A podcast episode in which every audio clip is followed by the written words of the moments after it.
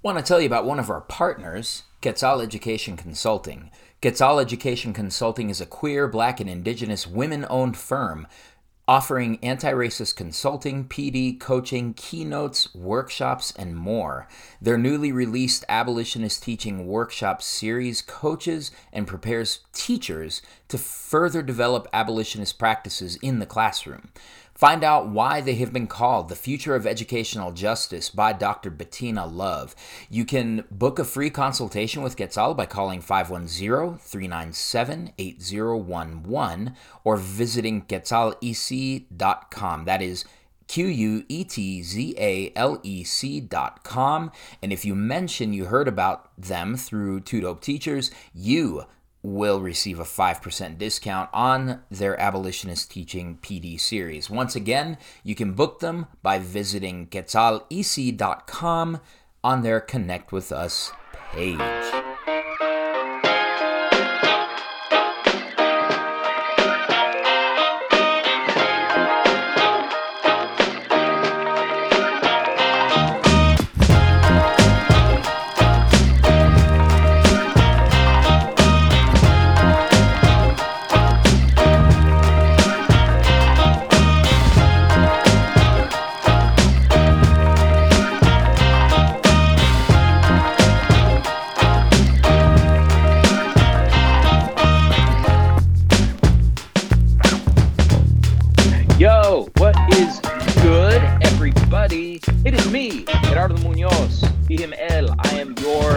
twenty twenty-one Colorado Teacher of the Year. My mentor at school tells me I have to keep on saying this. I also got to tell you, I am your critical conscience. I'm your philosopher king. I'm here to uh, encourage you to engage in illiteracy for uh, ill-intended purposes so that we can have some ill-conceived ideas to habitually disrupt the things that we're trying to do. Um, if you're listening to this podcast for the first time, this is po- one of three podcasts that we have under Two Dope Productions, the flagship, of course, with my guy, Kevin Adams, Two Dope Teachers, and a mic. We have a fire interview dropping with Monica Washington coming up soon. Um, and so you want to catch that. You also want to catch the exit interview with Doctor Asia Lyons, where she brings her research Uh, to discuss how Black educators are forced out of our education systems and uh, how they endure racial battle fatigue. But most importantly, how are they recreating once they have left these systems? So really beautiful stuff. You can also follow us at Two Dope Teachers on Instagram, Twitter, and on Facebook. You can email us with show ideas or gift cards, whatever you want to do, um, at two dope teachers at gmail dot com. And if you are so excited, so excited about Black and Brown created grassroots media that you want to give us money, go to patreon dot com slash two dope teachers, where for fifteen dollars a month, you get the dopest sticker done by young artist Sham out of the three oh three city of Denver. Folks, um, I'm so excited right now. Like, I'm so excited. And I feel like we just had a podcast episode before we even started this conversation. But I want to introduce to you somebody whose work you need to be following on social media. This is an incredible scholar, uh, a wonderful person who is just bringing fire. And um, and I got to tell you, your your posts have me rethinking stuff all the time. Like, I'm like, what? Oh, all right, I guess I need to I, I need to interrogate that practice or that assumption that I'm making. But folks, I want you to introduce you to my friend. Are we fr- we're friends? Can I say that? Yes. Okay, no. I'm going to introduce you to my friend Maribel González. Maribel is the owner of the amazing Instagram account Decolonize Instruction, and as we go through this conversation today, um, she will also tell you a little bit about the work that she's doing and um and how you can learn from it and stuff. Mari, how are you? I'm wonderful. Thank you so much for having me and for reaching out. And I'm so excited to be your friend because I'm also just, I admire you and your work and your passion and your vision. And this podcast is amazing. Thank you. Oh, that, uh, thank you. Oh, wow. I was not expecting. Thank you. Um, it, it's great. Um, and just full disclosure, we're both battling colds. Um, and um, we're gonna we're gonna do our best, and we're gonna have a great conversation, and we hope that you enjoy it. So, um, so Mari, you know, one of the things I get really interested in is when I meet folks who are working in education, Black and Brown folks who are working in education, um, because oftentimes we're by ourselves. And so my first question is always like, yo, how did you get here? How did you get here? Why are you a teacher? What, like, what is it? Or what brought you into ed- education? So a couple of things I'd like uh, you to share with the audience, like what has been your path um, to into education and how your identity has been um, a part of that? Yes. Um, so I, that totally resonates. I felt alone in my school building. Um, so I'm from San Antonio, Texas. I currently live in Seattle um, or on occupied Squamish land. I taught in Texas in Harlandale district. Um, and I became a teacher because I really wanted to bring awareness around systems of oppression to young kids, uh, to talk about race and racism. So when I went through school, um, so I lived in homogeneously brown communities my whole life, and I taught in homogeneously brown communities, but there's so much different experiences within the Latina communities. Yeah. So being a daughter of Mexican immigrants is different than being like a fourth, fifth gen Tejana, right? That's right. And it's very different. Like people are proud. They know every, they know the west side of San Antonio. They know the south side of San Antonio. And I'm exploring this and learning it alongside my family. Um, so I experienced a lot of xenophobia. I experienced a lot of colorism, and just, you know, when I went into high school, I went to a magnet school and experienced racism, explicit racism, actually, for the first time, not just institutionally, but yeah. through relationships. So I graduated from high school, totally insecure, like totally wanting to be white, right? Like wishing yeah. I had blonde hair and blue eyes, and uh, anti-black, like all the internalized racism, all the things. And so when I went to college and was introduced to, you know, the Chicana movement, I was introduced to the concept of racism and, and oppression and really went into it. And so then I became an activist. And so I, Southwest Workers Union, which I attribute to um, a lot of my development as, um, yeah. as a youth leader, I remember um, they just invited me in and, and allowed me to collaborate with them around environmental justice and immigration justice. And they asked me to lead a workshop, you know? And so I was like, whoa. Y'all, right? y'all don't see this, but Mari's face is like, oh my gosh, you wow. want me to run a workshop? What? And so, exactly. So I, um, that was transformative, right? You really believe in me. So not only did I have a name for what I was experiencing, but I actually felt I was capable, and I had mentors and people who had similar experiences than me. Um, so I decided that I wanted to bring that to the classroom. Yeah. And so when I got to school and I got to the building, um, you know, I was like, I'm excited. We're going to, you know, I was English language arts. And so mm. using literacy oh, literature. as a vehicle. The world of books. Exactly. Yeah. So much possibility, right? Or yeah. so I thought, right?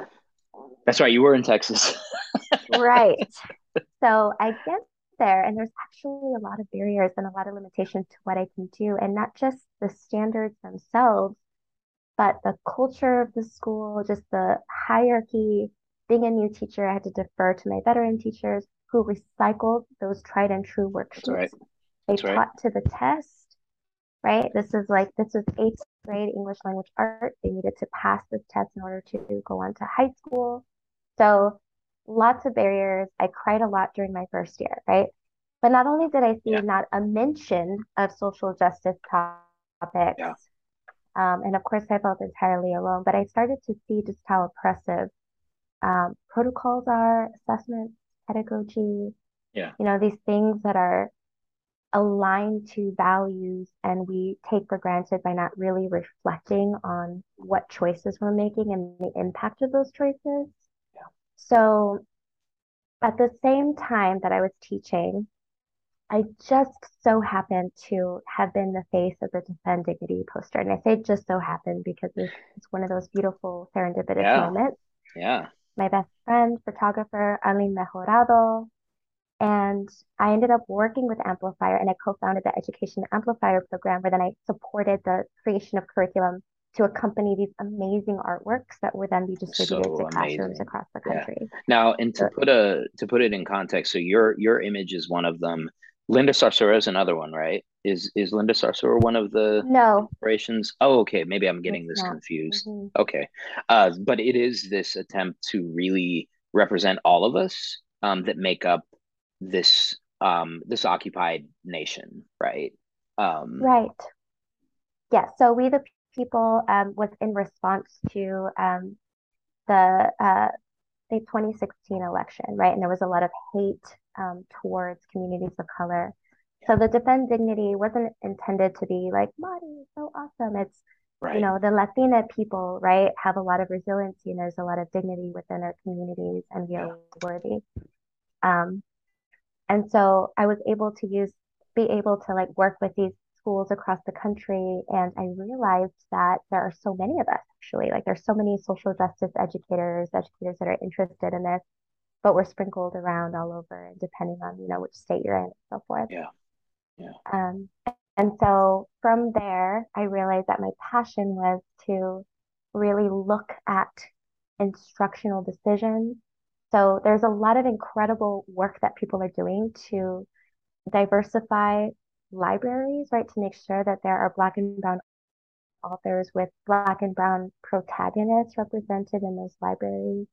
There's yeah. incredible work. And so my passion is that, but it's more looking at, if I'm going to choose a protocol or per, a classroom procedure, how is it in alignment with my values, right? And are my particular values are on land back, Indigenous sovereignty, liberation.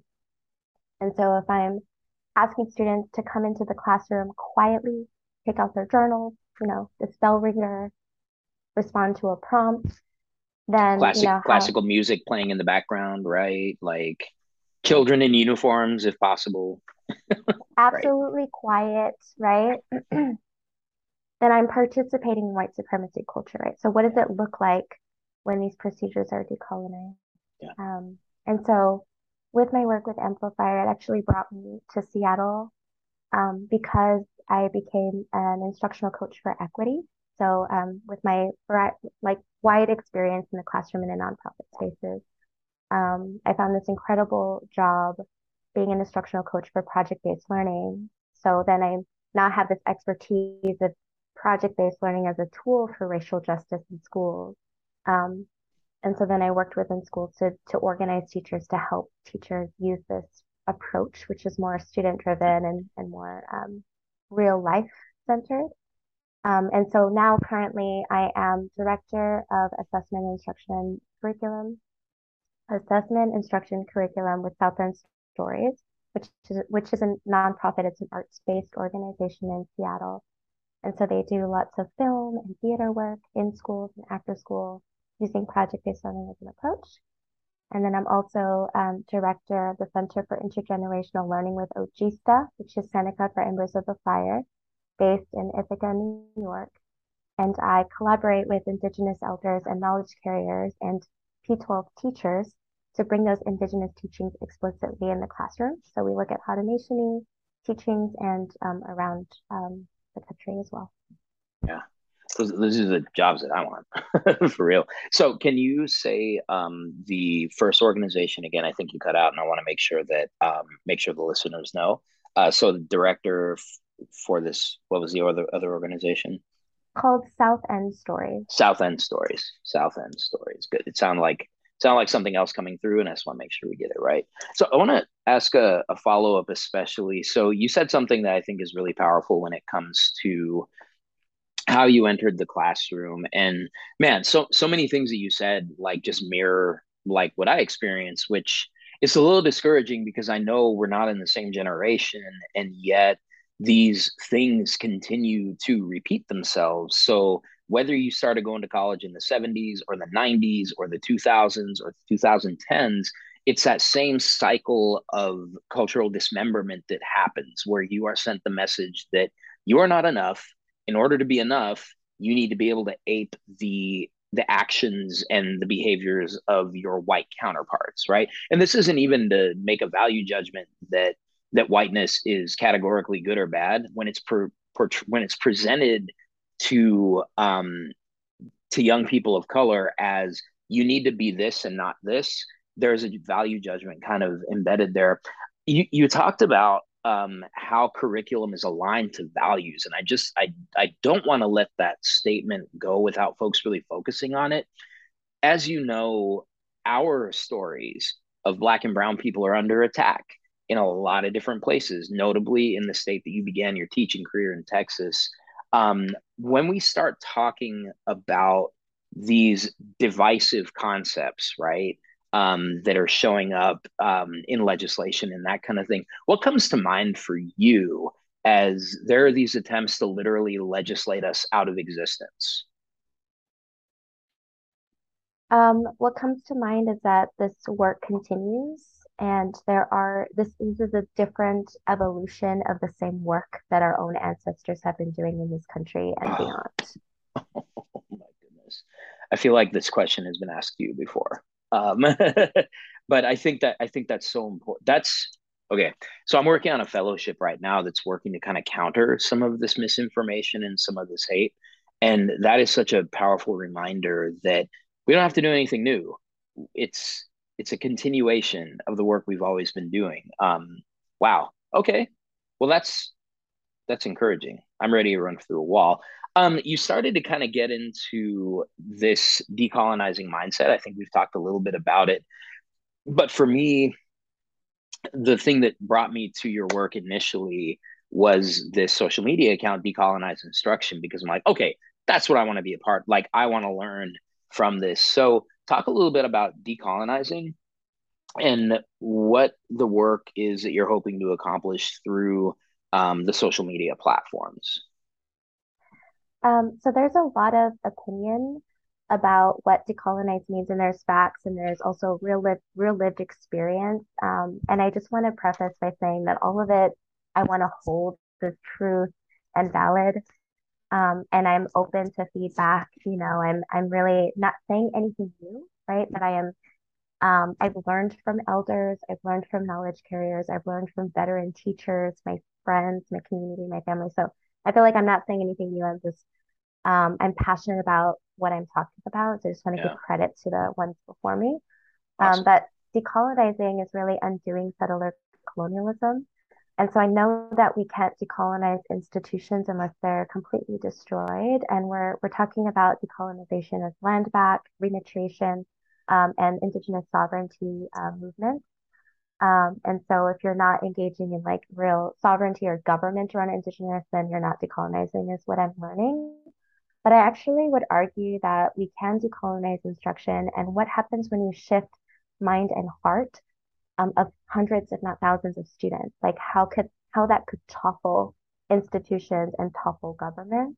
Yeah. Um, and so I'm not asking to decolonize institutions, but what is in our realm of control, right? So um, there's also this term called indigenizing.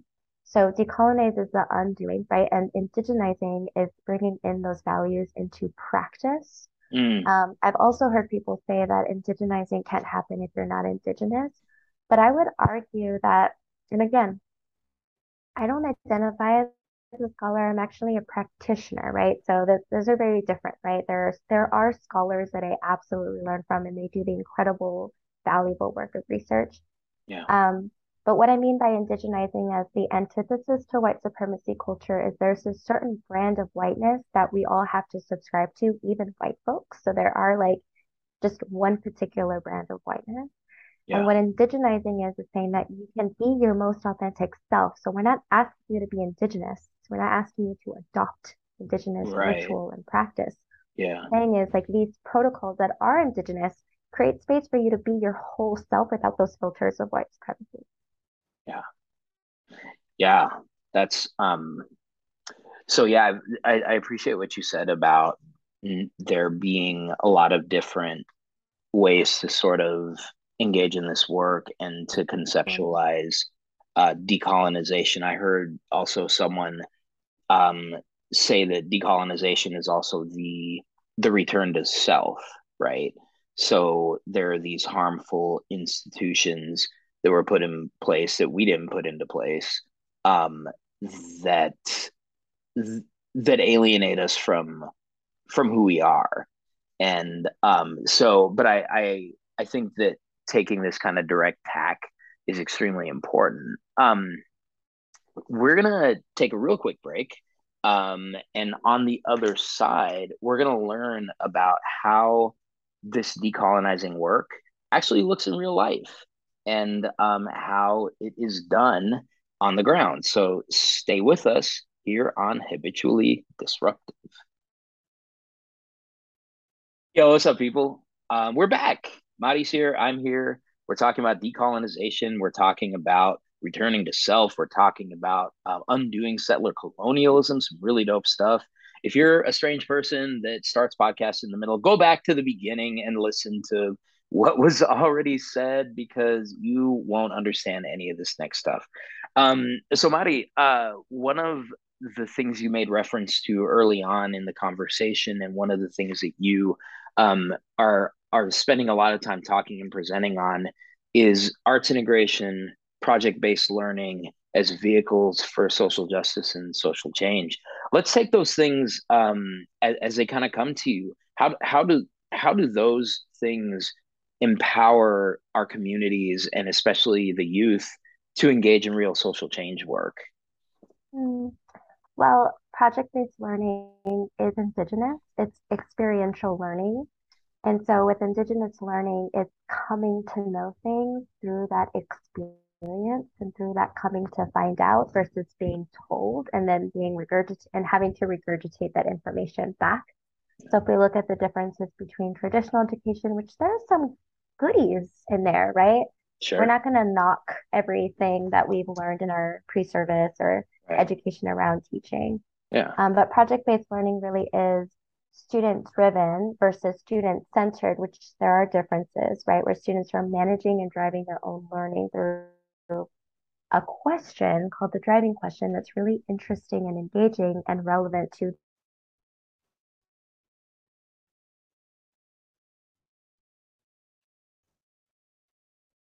is what decolonizing instruction is really talking about in its application, which is the human connection, right? So the arts integration, the ability to be creative, express yourself through the arts, but also through the student-driven approach to learning.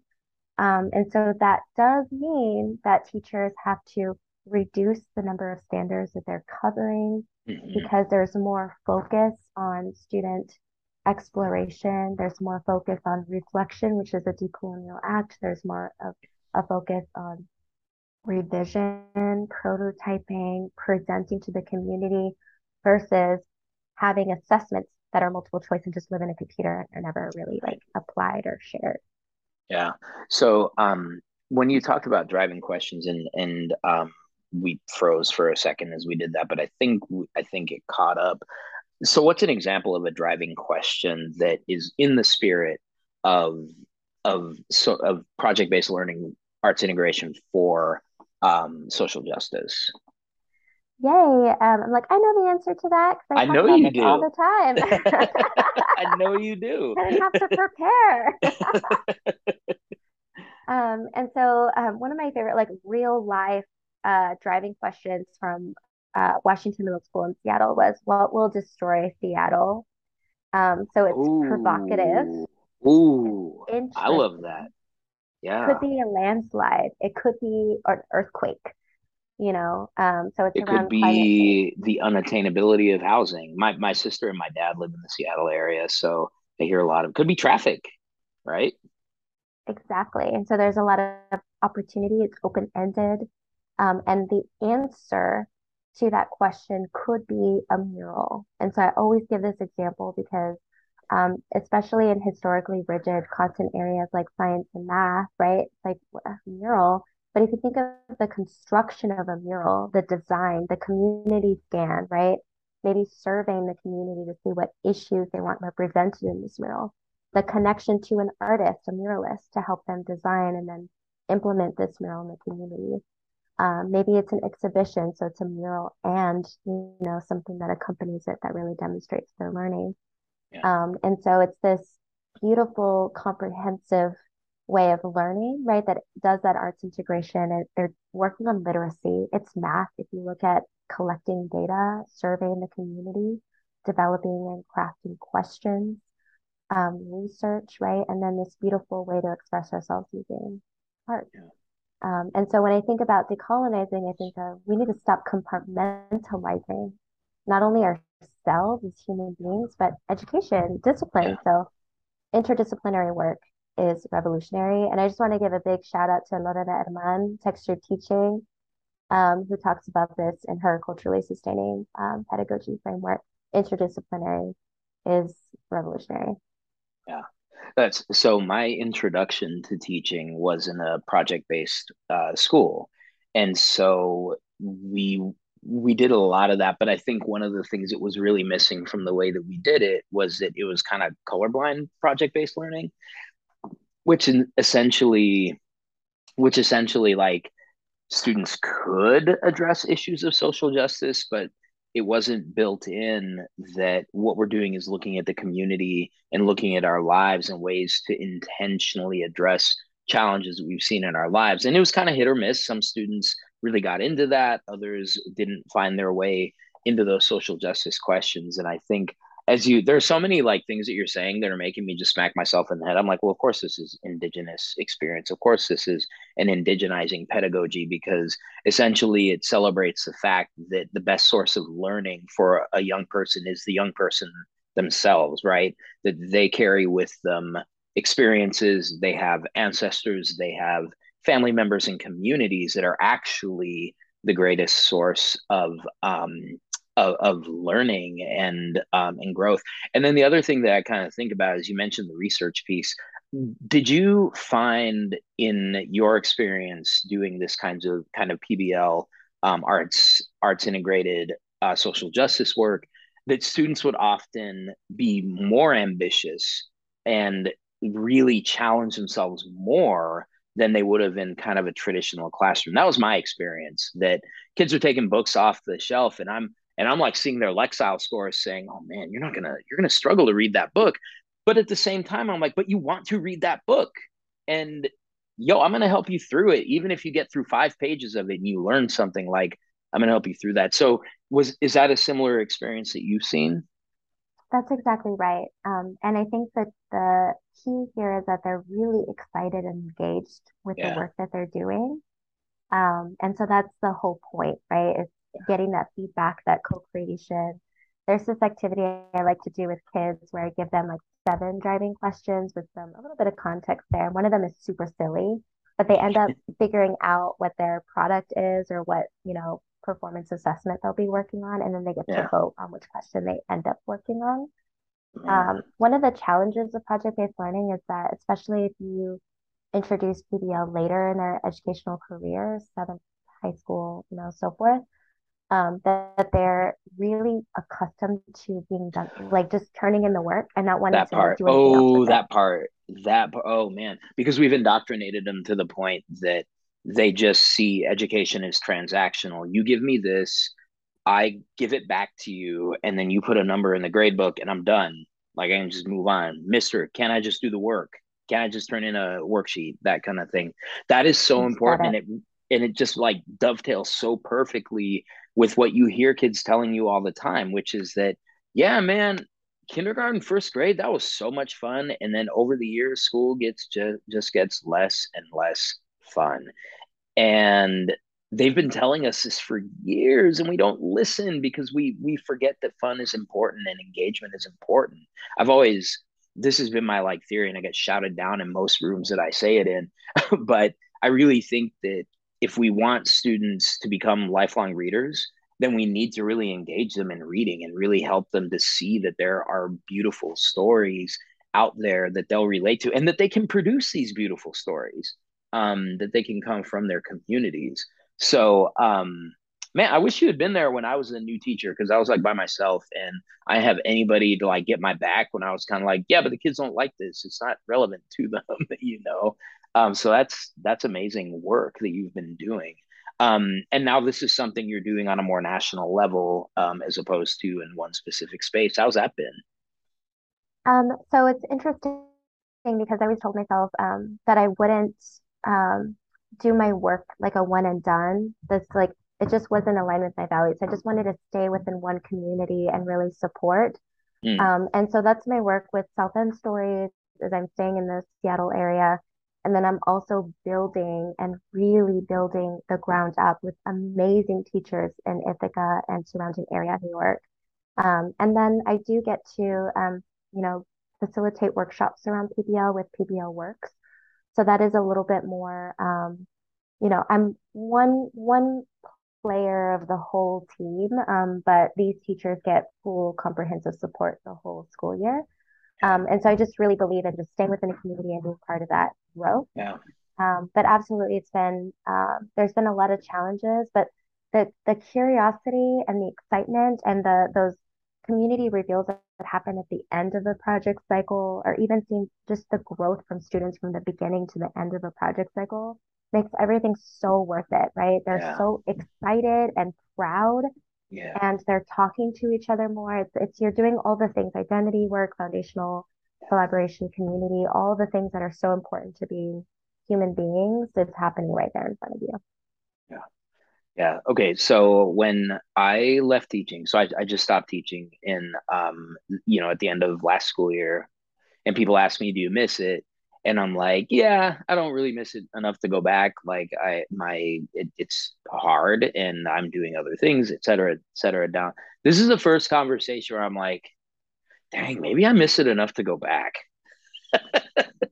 um, I'm, I'm not going back. I, I, I can't. Um, but it's, um, But it's so inspiring because it does take me back into those moments where, and it's not even only with my students, like when I've seen students doing authentic uh, project-based learning. Uh, my friend Zainab, who is at, um, who did a bunch of work at Escuela Verde in Milwaukee, uh, which is this vegetarian um, community-based student-centered teacher-powered school, exactly the same thing that you're describing, that they, the students attack this work with a kind of vigor and enthusiasm that's just like contagious, and the whole community gets into it. So, um, so I want to move to the next question before you convince me to go back to the classroom, because I'm not doing that. Um, Mari, one of my favorite things about um, talking to people is just to learn about the stuff that they're really into, right? The stuff that, you know, sometimes it's serious, sometimes it's goofy, sometimes it's funny, sometimes it's it's whatever. Um, because I think we all have these little lists of things that we really, really like. Uh, folks, you may remember a conversation where I named off my top five pens. Um, and Muji is still number one. Muji is still the GOAT of pens. These are the greatest pens ever. Um, yeah. yeah, so I, I love the Mujis. It's wonderful. Um, Mari, we talked a little bit. Do you have a top five, anything? And what is it? So this is hilarious because I thought about this for two seconds. you, it took you no time. It was, I was like, are you ready for this? Do you think, is this too much? Like we can end it out some other way. You're like, no, I got one. Like, what is it? And it's protocols. Yes. Oh my gosh. Yo, facilitators, if you've been listening passively while washing the dishes or folding the laundry, go get a notebook right now, because you are about to learn some dope protocols from a protocol guru. So here we go. All right. So my top five protocols, the first one is the chalk talk. I love chalk talk. Ah, tell me why you love chalk talk. Chalk talk. Um, it helps people move around the room. So you have anchor chart papers and you post it all along the walls, and it, it works with any content, any question, any content. Any acti- brainstorming, all of it. I did it on back to school night once, and I was like, I want parents, yo, let's do chalk talk, write down any questions, comments, things that you want me to be thinking about, and interact. Yes, it works everywhere, everywhere. And it's like graffiti too. Post-it notes. Yeah, yeah, like post-it notes are my jam. You know, you like pens, I like post-it notes. Yes, yes. um, Mari is the is the post-it to my pen, right? All right. The second one is a C, is a C Think Wonder, C which Think is Wonder, which is the visual um, thinking protocol. And so what you do is you have a piece of artwork or even just a, a little sentence or a paragraph, and you ask students to see, to um, look at it, and then think about it, and then ask any questions about it. So it's hello, very much we have a visitor. We have a visitor. We, this is a family-friendly podcast, so like they can definitely say hello. I, I, so I've done something like this, but um, but I didn't know there was a whole kind of method to it. So see, think, wonder, um, and that's great for for anyone who's visual, who gets a a response from just looking at something and kind of imagining what it's all about. Um, are I am so okay. So for See, Think, Wonder, I feel like kids are better at this than adults. Um, well, the thing is, I like these protocols at all ages, and I do, yeah. and so even with um, with you know master's degree students, candidates, and teachers currently in the classroom, and students, young children, it's just um, we love popular education technique, and so the See, Think, Wonder is is just a variation of that. So the challenge of See, Think, Wonder is that um, people want to be all over the place. So like I notice. And they want to make judgments from the very first call. Yes. They're protesting. Well, actually, I see someone I holding a, a sign. Yeah. Versus, so I, I see someone holding a sign. I think that they're protesting. I wonder what they're protesting about. So it has to be all connected. Yeah. That's, man, I really could have used that. Like I, because because with adults especially, I would find there was a need to explain it or say, I know what this is, and not actually engage in the protocol. All right. Protocol number three.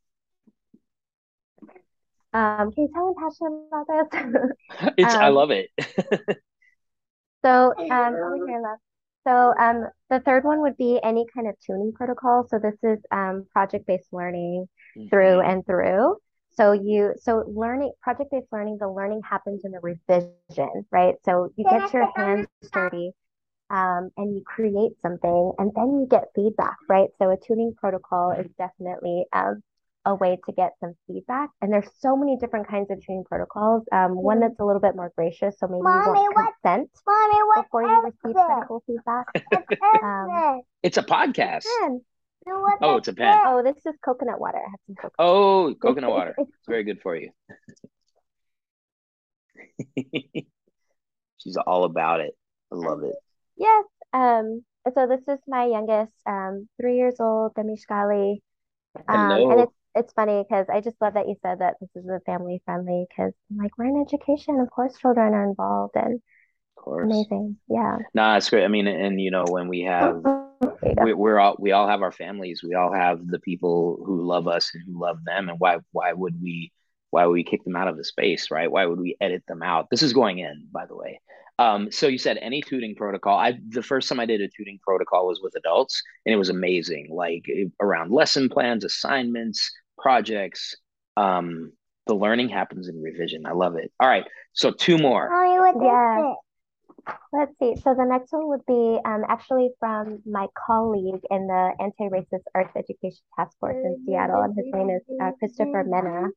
Um, really awesome scholar. Um, he's the music yeah, educator yeah, yeah. created um, identify, define, and disrupt. And so Ooh, these identify, define, and disrupt. This is beautiful. Okay. And so what that is is you have some words. So usually we've done this around words like culturally responsive and white supremacy culture, culturally sustaining. And so we ask folks to we share a definition, we source yeah. the definition. And then we ask them to identify, um, you know, and reflect, right, on how they perpetuate or disrupt this in their own learning mm. spaces. Um, and so that's where the disrupt comes in, right? So we're identifying, okay, this this exists, this is a system that exists. Let's define it, and then we're going to take steps to reflect on disrupting it. Wow, that's a brand new one to me, and um, I will make sure I cite my sources um, when when I use it. That's a that's an amazing protocol. All right, number five. And the last one is uh, the Q F T protocol. This is another project-based learning. Um, so okay. question formulation techniques, and so you can just Google search this, and the beautiful protocol shows up.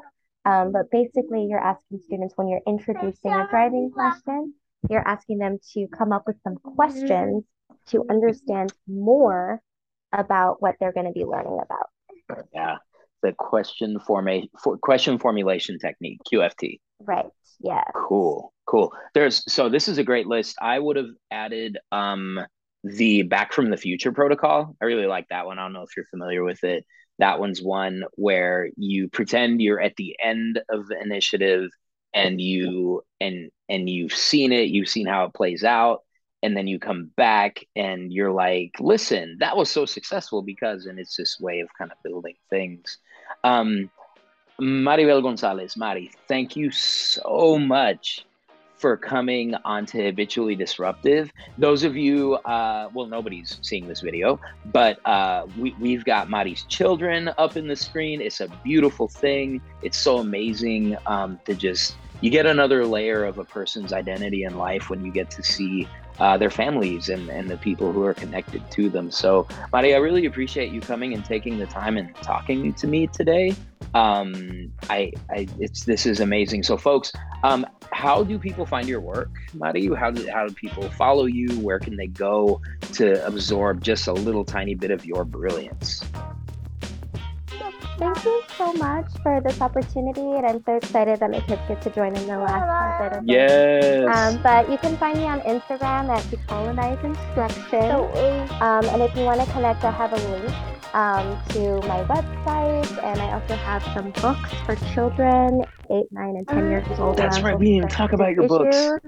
Yeah. So there's definitely ways to connect on, on social media, and I look forward to, to continuing our friendship and, and just supporting your work that I'm doing. Thank you so much. All right, y'all. Hey, your your mom is amazing, and thank you for letting me borrow her for these last minutes. And I hope y'all have a really fun afternoon. I hope you get to go and do something super fun. And um, I'm Hidar Munoz. This is Habitually Disruptive. Thank you for listening to us today. Y'all have a wonderful week. Peace.